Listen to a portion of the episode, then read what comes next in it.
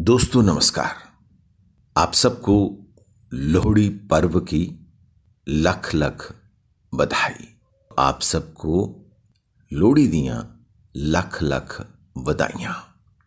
हम सब जानते हैं कि भारत पौराणिक कथाओं का देश है, मान्यताओं का देश है, और हर पर्व के पीछे कुछ ना कुछ कथाएँ, मान्यताएँ छिपी हुई हैं। जब हम लोहड़ी के पर्व की बात करते हैं तो ये पर्व एक ऐसा पर्व है जो हर्षो उल्लास से मनाया जाता है। ढोल की थाप पर हम सब नाचते हैं और लोहड़ी मनाते हैं। उत्तर भारत में इसका प्रचलन कुछ ज़्यादा है। पंजाब, हरियाणा, दिल्ली जम्मू कश्मीर हिमाचल प्रदेश में इसे पूरी धूमधाम से मनाया जाता है। और लोहड़ी का पर्व आते ही हम सबको दुल्ला भट्टी की याद आने लगती है। हम ये भी सोचने लगते हैं कि भाई दुल्ला भट्टी कौन है? बहुत सारे लोगों को तो पता ही नहीं है कि दुल्ला भट्टी है कौन। और अगर हम पौराणिक कथाओं की बात करें तो माना ये जाता है कि दुल्ला भट्टी मध्यकालीन भारत के पंजाब क्षेत्र से था। और वो ऐसी शख्सियत रही है जिसने मुगल बादशाह के खिलाफ विद्रोह कर दिया था, क्योंकि लगान की बात उन्हें पच नहीं रही थी। बस फिर क्या था? उन्होंने विद्रोह का झंडा बुलंद कर दिया। दुल्ला भट्टी, रॉबिन हुडा पंजाब, अब्दुल्ला भट्टी के नाम से भी दुल्ला भट्टी जाना जाता था, क्योंकि वो एक मुस्लिम राजपूत परिवार से ताल्लुक़ रखता था। दुल्ला भट्टी एक ऐसी शख्सियत बन गया था जो अमीरों को लूटता और गरीबों को दान कर देता। मुगल शासन में एक ये भी प्रचलन था कि गरीब परिवारों की लड़कियों को अमीरों को बेचा जाता ताकि वो उन्हें अपने यहाँ रख सकें। स्लेव तो आप जानते ही हैं, किसी को बंधक रख लेना। उसने अनेकों, अनेक लड़कियों को गुलामी की जंजीरों से और फिर उनकी खुद शादी भी करवा दी और दहेज भी दिया। गरीब उसे मसीहा मानते थे। आम आदमी के लिए दुल्ला भट्टी हमेशा हमेशा के लिए अमर हो गए और हर साल उनके सम्मान में, उनकी याद में लोहड़ी का पर्व मनाया जाता है। दुल्ला भट्टी का ज़िक्र हालाँकि किताबों में आपको कहीं नहीं मिलेगा, क्योंकि इतिहास के पन्नों में ये कहीं भी दर्ज नहीं है।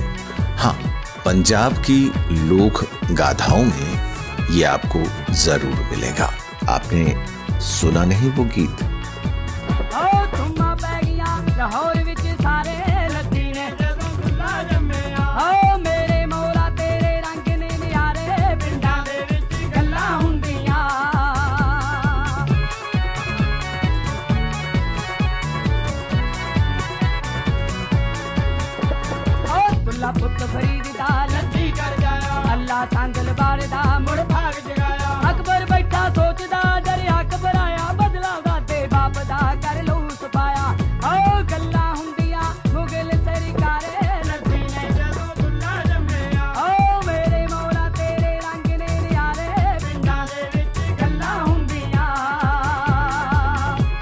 मान्यता ये भी है कि प्रजापति दक्ष ने अपनी पुत्री सती के पति भगवान शिव का घोर अपमान किया और उन्हें यज्ञ में शामिल न होने दिया।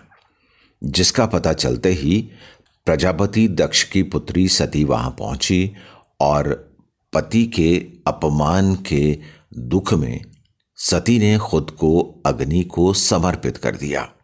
इसलिए माना जाता है माता सती की याद में लोहड़ी का पर्व हर साल मनाया जाता है और इस मौके पर उन घरों में जिनकी पुत्रियों की हाल ही में शादी हुई है, उन बेटियों को भोजन पर आमंत्रित किया जाता है और साथ ही साथ उपहार भी दिए जाते हैं। एक पौराणिक कथा का उल्लेख करते हुए पता चलता है कि होलिका की बहन लोहड़ी थी, जो अपने बेहद अच्छे स्वभाव के लिए जानी जाती थी।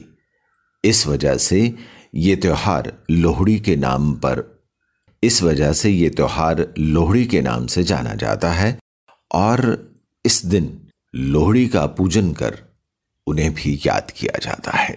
वैसे पंजाब के कुछ ग्रामीण इलाकों में जहाँ लोहड़ी को लोही के नाम से मनाया जाता है, वहाँ ये मान्यता है कि संत कबीर, यानी कबीर दास जी की पत्नी का नाम भी लोही था। और उनकी याद में आज भी अनेक स्थानों पर इस पर्व को लोहड़ी के तौर पर मनाया जाता है। जब हम भारत की बात करते हैं, पौराणिक कथाओं की बात करते हैं, कथाएँ हमारे साथ साथ चलती हैं। पौराणिक कथाएँ, पौराणिक मान्यताएँ जो हैं वो हमारे पर्व जो हैं, उन्हें जीवंत करती हैं। लोहड़ी एक ऐसा सांस्कृतिक पर्व है कि इसके संबंध में एक मान्यता ये भी जुड़ी हुई है कि इससे पहले पंजाब में लोह पर्व के तौर पर भी मनाया जाता था। आप सोच रहे होंगे कि लोह पर्व के रूप में क्यों मनाया जाता था? ऐसा इसलिए कि लोह का तात्पर्य लोहे से होता है।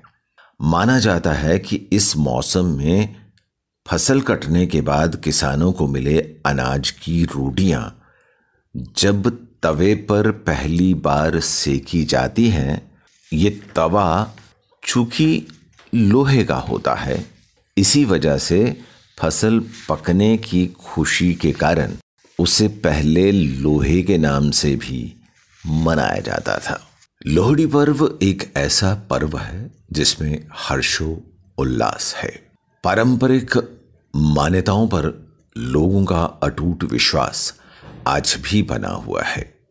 इसलिए तो विभिन्न स्थानों पर पूरी धूमधाम से मनाया जाता है लोहड़ी का पर्व।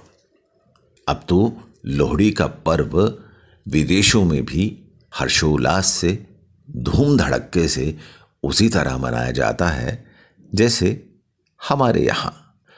अगर हम लोहड़ी की बात करें, देश के विभिन्न राज्यों की बात करें तो ये पर्व अलग अलग अंदाज से मनाया जाता है। तमिलनाडु में, जहाँ इसे पोंगल कहा जाता है, केरल में इसे संक्रांति कहा जाता है, और इसे लाल लाही, लोहिता व खिचड़वार जैसे नामों से भी जाना जाता है। और जब लोहड़ी की बात करते हैं तो मन में ये भी तो आता होगा कि क्या लोहड़ी का संधि विच्छेद किया जा सकता है? बिल्कुल किया जा सकता है। ल का अर्थ है लकड़ी, ओह का मतलब है गोहा, री का अर्थ है रेवड़ी। और यहाँ पर आप गोहे के बारे में सोच रहे होंगे। गोहा शब्द अग्नि में जलते हुए उपलों से है। उपले गोहे से बनते हैं और पंजाब के आसपास के क्षेत्रों में हरियाणा, हिमाचल, जम्मू, कश्मीर के लोग बेहतर जानते हैं कि गोहा किसे कहा जाता है। लोहड़ी के पर्व पर अग्नि का पूजन किया जाता है और उसमें रेवड़ी, मूंगफली, तिल अग्नि देवता को अर्पित किए जाते हैं। लोहड़ी का पर्व मकर संक्रांति के ठीक एक दिन पहले मनाया जाता है। और अगला पर्व मकर संक्रांति का होता है। और मकर संक्रांति को सूर्यदेव मकर राशि में प्रवेश करते हैं। तो पोष माह का यह दिन मकर संक्रांति के रूप में मनाया जाता है। मकर संक्रांति के त्योहार की अगर बात करें तो कहीं ना कहीं मान्यताएँ, पुरानी कथाएँ हमारे साथ साथ चलती हैं तो इसका भी कुछ इतिहास होगा। इतिहास को देखें तो माना ये जाता है, यानी कि मान्यता ये है कि इस दिन भगवान शनिदेव, जो सूर्य भगवान के पुत्र हैं, उनके पिता स्वयं मकर राशि के स्वामी कहे जाने वाले भगवान शनि देव के घर पधारते हैं। मकर संक्रांति त्योहार से भी जुड़ी कई सारी पौराणिक कथाएँ हैं। कहा यह जाता है कि मकर संक्रांति के दिन ही गंगा जी भगीरथ के पीछे आती हुई कपिल मुनि जी, जिन्हें प्राचीन भारत के सबसे प्रभावशाली मुनियों में माना जाता था उनके आश्रम से होते हुए गंगा जी सागर में मिल गई थी। भारत की धरती पर लड़े गए महाभारत के युद्ध में गंगा पुत्र भीष्म ने इसे दिन अपनी देह को त्यागने के लिए चुना था।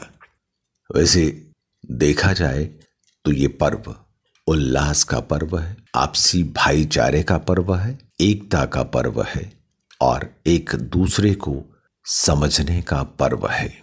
ये पर्व हमें सिखाता है कि आओ, आपस में मिलकर आगे बढ़ें। इतिहास के पन्नों में जो कुछ भी दर्ज है, उसे खोने ना दें, उसे जीवंत रखें।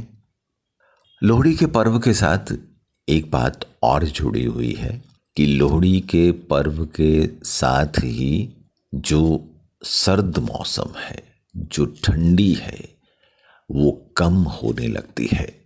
अग्नि के सामने खड़े होकर तमाम लोग पंजाब की तरफ़ तो यही कहते हैं कि लोड़ी आ, दरिद्र जा। यानी कि वो जो हम दुबके से रहते हैं, रजाई में घुसे रहते हैं, वो दरिद्रता जो है कि एक ही जगह बैठे रहना। तब ये कहा जाता है, बड़े बुज़ुर्ग हमें कहा करते थे कि जब लोहड़ी जलती है तो हम गाते हैं लोहड़ी या दरिद्र चा।